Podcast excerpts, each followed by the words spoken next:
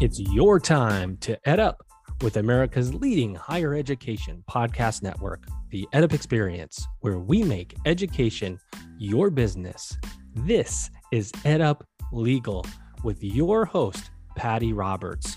She's Dean at St. Mary's School of Law, and she's going to be leading conversations about legal education in today's world. Now, let's hear from your host, Patty Roberts.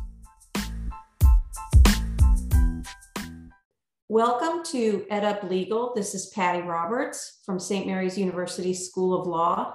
And today I'm speaking with Neil Fulton, who is the Dean at the University of South Dakota School of Law, a position he has held since spring of 2019. It's great to have you here, Dean Fulton. It's great to be here. Thanks for the opportunity, Dean Roberts. Absolutely. I'd love for you to tell our listeners about your path to the deanship. Um, I know that you served as a federal public defender for North Dakota and South Dakota, um, and uh, that's an important position, a critical role. And what made you seek the deanship, and how has that informed your position as leader of a law school? You know what made me seek it is I am a South Dakota kid, and two of my greatest passions are South Dakota and the law, and those really come together at this law school. We're a state flagship law school in a small state. And so it's a school that really has a disproportionate impact on the state. If you look back at our history, governors, judges, Supreme Court justices, business leaders who come from this school, uh, I was really motivated to be a part of South Dakota's future that is going to run through the law school. And so um, I had never been an academic. I had been in private practice. I'd been chief of staff to our governor. I'd been federal public defender, which is not the ordinary path to the academy, but was really kind of a unique set of experiences and connections for this deanship. Uh, and so I was really excited to come down and try and be part of the future of legal ed in South Dakota. Well, and I'm sure those connections have been very helpful to the law school, I would imagine. They are, yeah. I mean, uh, one thing about South Dakota is everyone does know everyone. Uh, friends of mine from college and law school, I went to law school in Minnesota. I, I got away for a little while, are always surprised when uh, it is not six degrees of separation, it's about one degree. Uh, and so that has been really helpful for our relationships with state government, with business and industry, that I know a lot of folks in a lot of different settings. So the challenge for me was really getting to know our faculty and, and getting to know the academy. I sort of brought my external Rolodex, which maybe is a different challenge than sometimes deans face. And how has the transition gone to meeting your own faculty and getting to know your students, particularly because we share pandemic deaning, right? But you were a dean at least a year before the well no not even eight months before the pandemic hit? How has that been? Yeah i i've told my wife several times that i don't know how to dean on tuesday because you know just the average tuesday is foreign to me. My first year was aba site visit and then second semester was uh, covid. Once we've kind of gotten back to some normal i really just don't know what to do with myself. But um, faculty were really welcoming. You know, I was fortunate to know some folks in higher ed, not in a law school setting that I'd worked with, who gave great advice about how to approach the faculty, um, how to be humble in my engagement, and really talk to them to learn about how to approach it. Uh, I had to go through the tenure process, which was, I think, a really good opportunity for me to show good faith to go in and teach and to write um, with the faculty a surprise for me is I really enjoyed legal writing. You know, I had written a lot as a practitioner. I had never had the opportunity to write what I wanted to write. And so the challenge of really identifying the question uh, is daunting but fun. And so I've found that to be rewarding. And I think I've continued to write, and faculty has respected that. And we're a really small faculty that has a real strong tradition of collegiality. And so you know if if i met them on on their terms and engaged that was really well received because it's what they know. And so engagement with faculty has been great. That's terrific. So what did you decide on for the question? What are you researching and writing about? So the very first couple of things i wrote were things i knew. I wrote a, a piece for our south dakota law review about a really well-regarded south dakota supreme court justice who'd been a friend who who died unexpectedly. Um, that was important for me to do just personally and i think just kind of an important uh, comment for this law school in the history of our state. And then the first really substantive piece i wrote was about the um, united states sentencing guidelines and their application into indian country. Uh, as federal defender i had been on a sentencing commission working group on indian country issues and so had some front row seat for that and those were issues i dealt with all the time. Uh, so that was the very first piece I, I did growing out of my time as federal defender well, that's certainly important work. How or what percentage of South Dakota uh, is Indian reservation?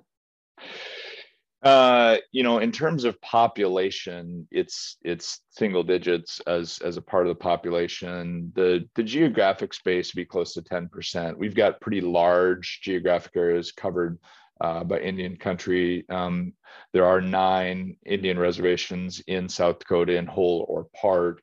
And so, really, everyone in South Dakota is going to work with somebody from or living in Indian country at some point, particularly lawyers. Um, that's a unique part about our legal education here. We really do try and push uh, Indian country knowledge forward to students, and we actually require on the South Dakota bar exam students to do an essay on Indian law, which is unique. I love that. I had not, I wasn't aware of that. Um, and what are the uh, what do you find as someone who's been involved in Indian country issues uh, and your legal system just um, working through the issues for um, the Native Americans? What do you find is are the primary challenges they are facing, at least in South Dakota? You know, one thing that's unique to Indian country in South Dakota and, and a lot of the plain states is just some of the issues that face rural legal services delivery in general. You have big geographic spaces to, to cover. You have a lot of folks that are in really rural areas. Um, you have roads that are hard to pass when it's wintertime, there's lots of snow. It's tough to get to the courthouse or get your lawyer to you.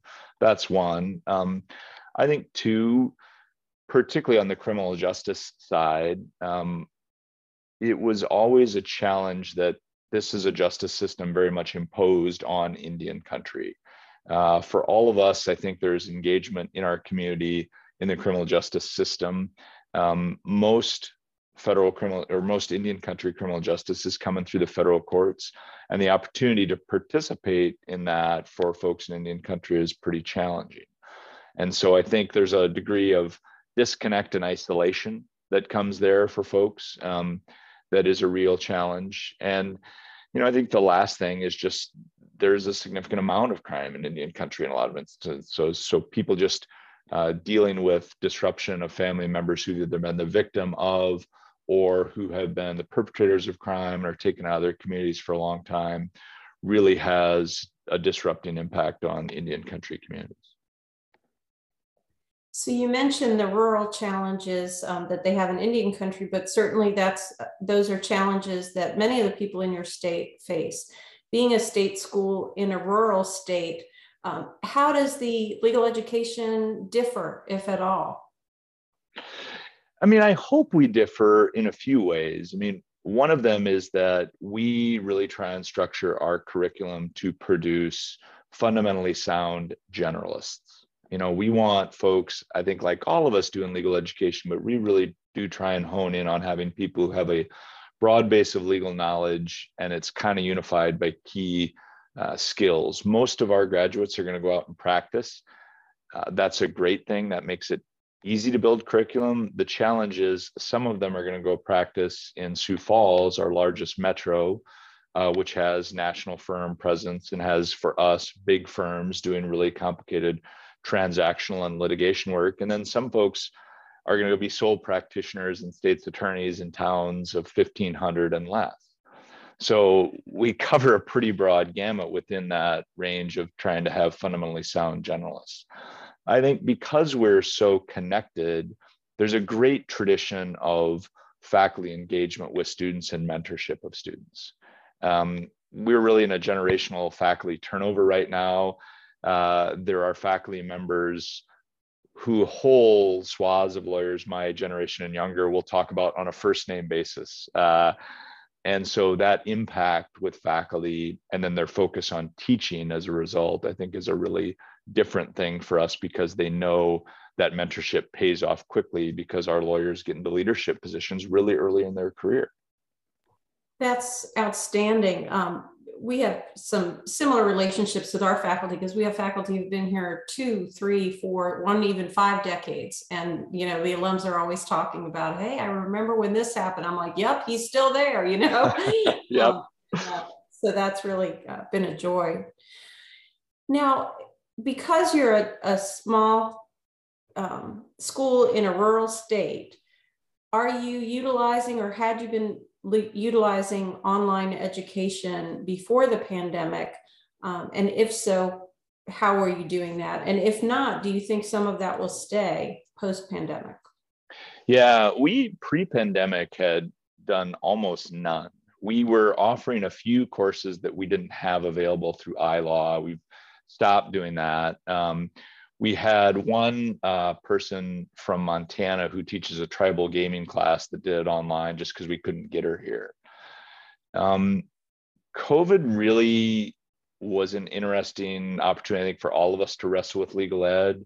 Here at USD, uh, it really drove home that the strong preference with faculty and students is not to do uh, online delivery.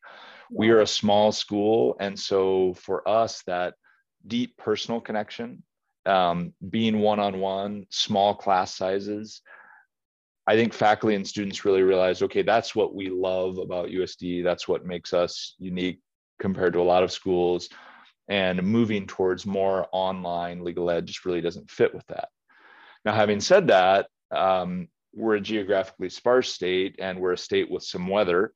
And so I think we've really wrestled with okay, during those times where we have some commuter students or where we have weather and it just makes it challenging, we're going to use that one third of classes that everyone can use online to accommodate some of those issues. So I think I think a lot of faculty and students see it as a tool, but I really just don't see us moving towards a lot more online delivery because we've really identified that that's not our core identity. So tell me a little bit more about your student body. Where do they come from? What's the size? What's the, the general makeup of, um, of your student body?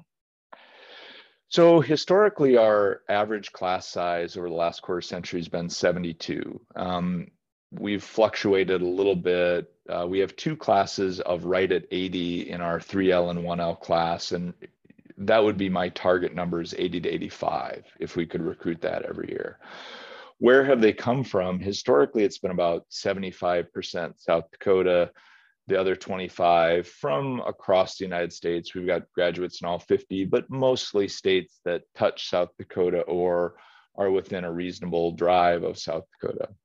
Big shift this past year in that we were 50 50 in state, out of state. We made a change to our tuition structure to offer in state tuition to students at 150 LSAT and above we'd had a lot of students in that band, but we hadn't yielded many. Well, we got 20 this year. Uh, we suddenly were really affordable. We're the second lowest debt load in the country behind BYU. So um, we really saw a lot of students who were willing to come, and a lot of those were students who were sm- at smaller undergrad institutions, maybe in bigger states where if they stayed, they were going to go to a bigger school. And we were very appealing because we were affordable we were a small community and that made sense to them. So uh, I'll be curious to see as we start recruiting the class of 2025 if we stay close to that 50 50 balance. But our balance has really been um, South Dakota kids or rural area kids in a lot of instances who want a smaller connected community. Uh, we were slightly majority women this year. Um, that's good. We've we've been a little bit behind on that in some other years, but we've been trending up, and we were majority women this year and we had what for us is our most racially diverse uh, class ever but that is still a challenge for us. South dakota is not an incredibly racially diverse state itself although in sioux falls and some of our other bigger states we are pretty racially diverse. But that's a real focus area for us to continue to build a community that's welcoming and inclusive to, to draw more racially diverse students in. Well, it sounds like you're off to a, a good start with that. And um, I'm glad to hear about the majority women. I was surprised to find we have been majority women uh, in our incoming classes since 2018. So that's exciting. When I was at my own law school, William and Mary, I remember very vividly on the very first day of our orientation that that was the first year we were majority women women and i was so proud of that fact yeah um, yeah. yeah. my my law school class was um, majority women my first year it was very close we we oscillated back and forth and uh, my first boss actually uh, my first my clerkship after law school was with a female judge and so uh, i'm glad that we're making progress on that front yes absolutely but much progress to be done everywhere um, in or to be made everywhere in racially diversifying the profession and our, our student populations. So tell me about some things that are exciting to you about the future of USD. What sorts of things um, can we look for in the coming years? I mean, I think a few things. One, I mentioned generational turnover of faculty. Uh, we have this cohort of faculty who kind of came in together, and now we've got their successors coming in together, and they're really thinking about our identity as a school, and that's fun to watch and participate in. I think we are really working to focus on skills. We implemented a first year experiential requirement this year for the first time. So all of our 1Ls as they take crim law are also taking a uh, criminal law practicum simultaneously. And we have an alumna who's come back to lead that, who was a special assistant US attorney in South Dakota and drug prosecutor.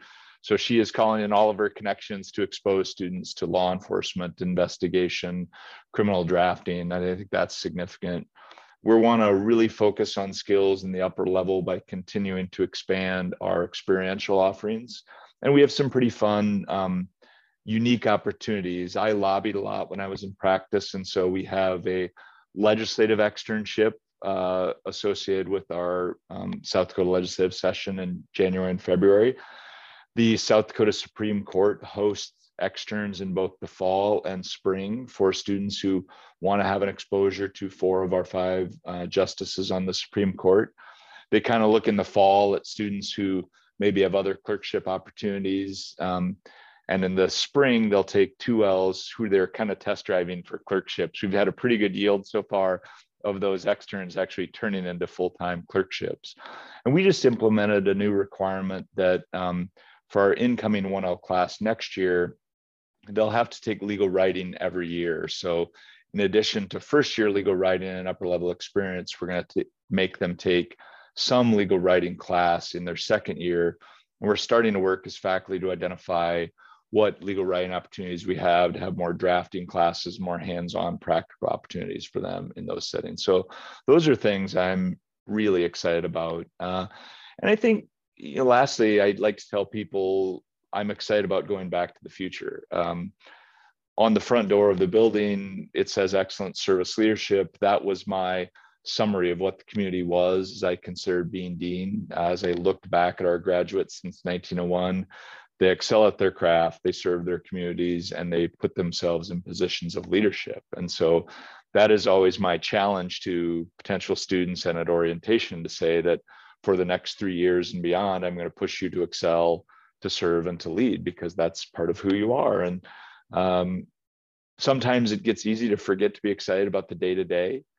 But when I know that our students are going to go out and be in leadership positions, serve their communities, excel from the very beginning all the way through the arc of their career, that's really exciting and fun to watch. It really is. Um, you know, training tomorrow's servant leaders is a real privilege, um, and we take that seriously as well. I love that excel, serve, and lead. And I imagine because of that being kind of the mission, the focus of your law school, or, or very high as far as your values go, that you draw people in who want to uh, be servant leaders.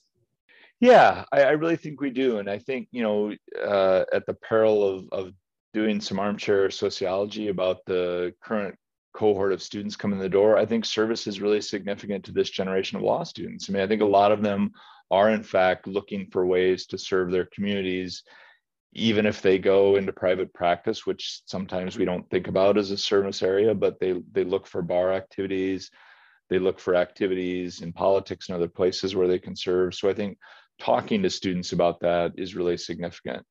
I enjoy having that conversation um, with students because, again, being a South Dakota kid, pulling in connections is really fun. I mean, one of the most enjoyable things that we've done over the last couple of years is our university president had started a program called Women in Philanthropy to get more of our alumna back uh, and engage with the university. And she challenged all of the deans to have a signature initiative with that. Well, ours has been a speaker series where I've picked five women from each class. Uh, that was the worst part because that meant I did not pick a whole host of other women in each class who could be part of this. Yeah, yeah, and and they have um, had a chance twice a year to have some alumna of the school come back, talk about their experiences, talk about uh, their journey into service and leadership. Because one unique part about the school is we've had a really disproportionate number of female leaders go out into the judiciary and politics and business. And so it started with a really good friend of mine who was on the South Dakota Supreme Court. She's actually godmother to our oldest child. Uh, oh, and some great. of and some of her age cohort. Uh, our most recent one in the fall was some more recent graduates, folks who've graduated in the last two to 10 years.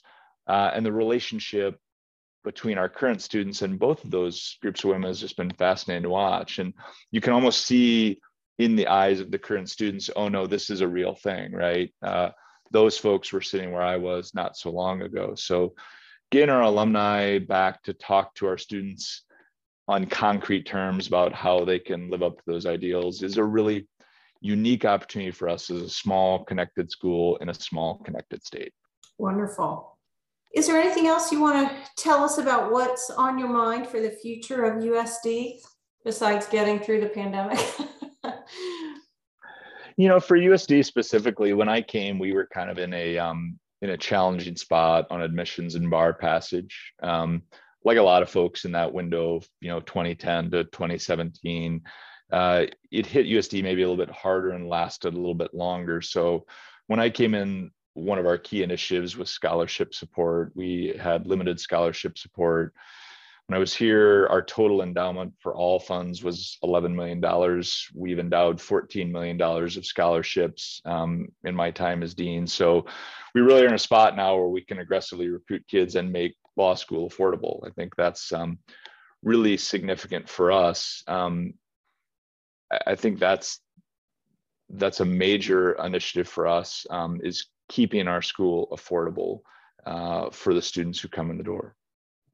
Well, having the second lowest debt load in the country is incredibly impressive. And, and what a gift to your students that they don't leave with the crushing debt that, that many lost law graduates across the country leave with.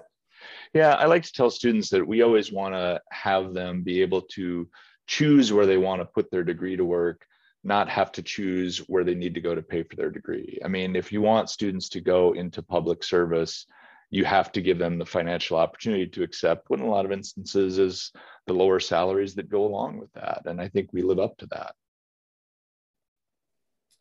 So I end each podcast asking my guests what their predictions are for the coming decade and how legal education is going to change. And I often ask also if there are ways you think it should change that it is not likely to change in the coming decade. Please share that as well. Big smile there. I guess you have some ideas. yeah, I mean, uh, one thing I think that is going to change, um, and we're facing this in South Dakota. We're having a conversation about alternative pathways to licensure. Um, we just actually had a bill in our legislature dealing with this. Obviously, Oregon is in its pilot project, New Hampshire, Wisconsin. I think between next gen bar um, from NCBE and the discussion around alternative pathways, we are going to start reassessing our relationship between licensure and legal ed. I think particularly in schools like USD, where we're smaller and, and really deeply connected with our bar, I think that conversation is going to be at the forefront. Um, I think that's a good thing. I think you know the discussion of next gen allows us to create a, a more continuous process from admission all the way through uh, legal ed and licensure and out into practice. I, I think that's great.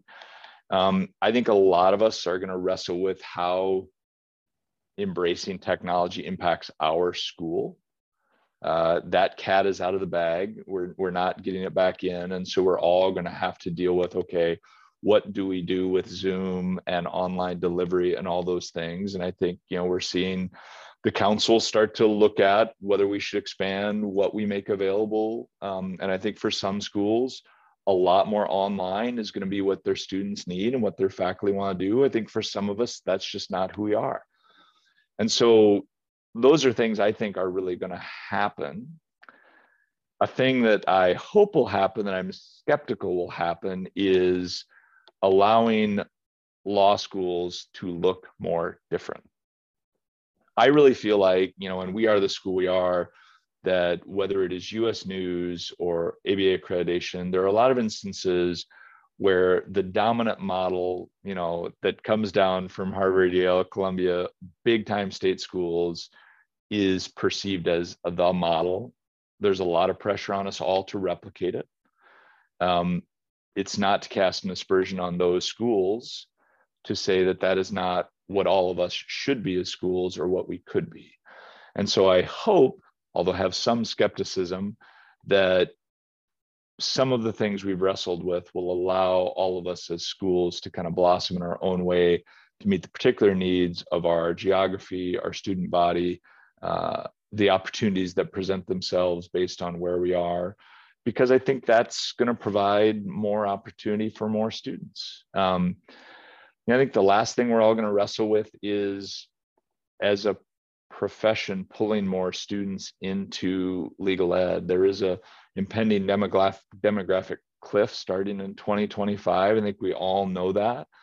And so us doing the work to get more young people thinking about careers in the law is going to be imperative. One, just for our sustainability, but two, for sustainability of the profession. Um, if we take anything away uh, from events from January 6th forward, it is, you know, the reminder to our friends that uh, Butcher Bill's comment, the first thing we do is kill all the lawyers, uh, was not because lawyers were bad, but that was the step towards anarchy. So I am always thankful when I talk to students to say thank you for thinking about lawyers. Uh, lawyers keep the world around us safe and progressing, and every day that world belongs a little bit more to your generation, a little bit less than mine. And so I hope all of us are thinking about making sure we are always recruiting that next generation of lawyers because um, lawyers are just vital to the future. Absolutely. Warriors protecting the rule of law, right? Absolutely. We need to have like superhero lawyer costumes, I think. um, well, I appreciate your predictions. And um, if you don't already know Dean Lyon at Lincoln Memorial, Matt Lyon, um, he had some similar what we should be in the coming decade and that is you know more autonomy for law schools to do what it is they do best a little more uh, differential in the model um, so a, a, like-minded soul it sounds like well thank you so much i appreciate your time and i've learned a lot about usd and i wish you good luck in your cold snowy chilly weather um, I know that you're handling it much better than we are during this cold snap in Texas, but um, enjoy the rest of the winter. Thank you so much, Pat. It's been really a, a pleasure to be here.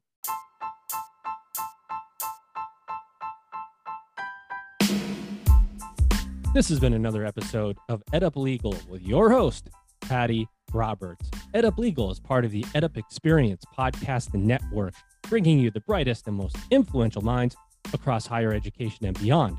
Here at EdUp, we make education your business.